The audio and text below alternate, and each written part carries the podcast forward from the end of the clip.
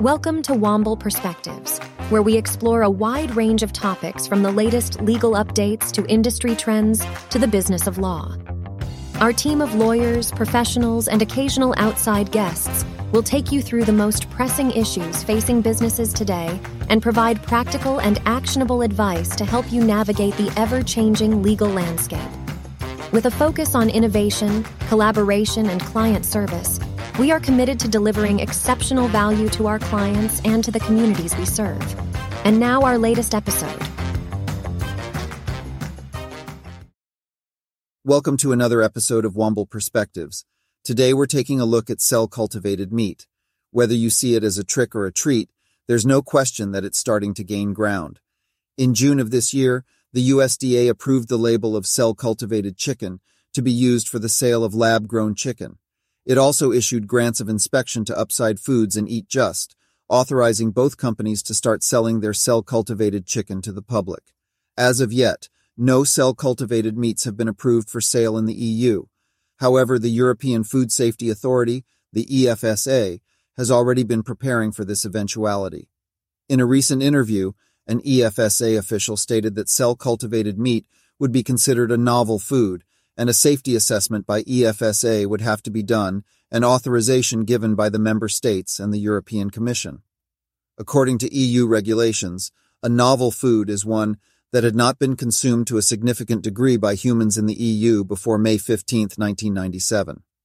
Novel foods require authorization before they can be sold, and they must be found to be 1. safe for consumers, 2. properly labeled so as not to mislead consumers, and 3. If novel food is intended to replace another food, it must not differ in a way that the consumption of the novel food would be nutritionally disadvantageous for the consumer. Recently, a German company called Cultivated B began the pre-submission process with the EFSA for a sausage product, similar to a hot dog, consisting of vegetable ingredients and cell-cultivated meat. During the pre-submission period, Cultivated B will be able to seek guidance from the EFSA about the rules that will apply to its application and what needs to be included. The EFSA recommends that companies seeking pre-submission guidance submit requests at least six months before the company plans to submit an application, as after an application is submitted, the approval process can last several months. As recognized by Cultivated B, EFSA's novel food regulatory approvals process is among the most robust in the world, including a thorough and evidence-based assessment of food safety and nutritional value. Cultivated B hopes that EU approval, once obtained, will lay the groundwork for approval of its products in other countries. This past summer, Israeli company Aleph Farms applied with the Swiss Federal Food Safety and Veterinary Office, the FSVO, for approval of its Black Angus style thin cultivated cuts. Switzerland is not in the EU, so it has its own food safety approval process. This was the first application submitted in Europe for the sale of cell cultivated meat. Aleph Foods is also seeking regulatory approval for these products in Singapore and Israel. Helpfully for Aleph Foods, in January of this year, Ashkenazi Chief Rabbi David Lau issued an opinion that Aleph Foods cell cultivated beef is kosher, though that may not be the case for all cell cultivated meat. Different companies use different processing methods and cultural mediums, so each company desiring kosher certification would need to seek approval based on its own specific process. Last month, the Orthodox Union Kosher also gave kosher certification to Supermeat, a Tel Aviv based company. In order to open markets to the world's large Muslim population, cell cultivated meat companies are also exploring halal certification. Aleph Farms is working with Esco Aster to create the world's first halal certified factory in Singapore.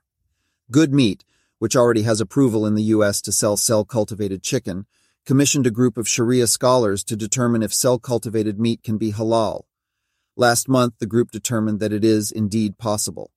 Several criteria were established to determine if a product could be halal certified, including that the cells were taken from an animal that is permissible to eat.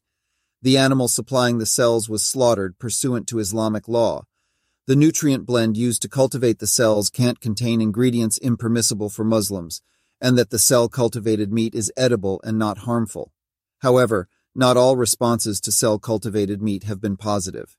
Italy has already voted to ban the production, import, and or distribution of cell-cultured products from vertebrate animals for human consumption.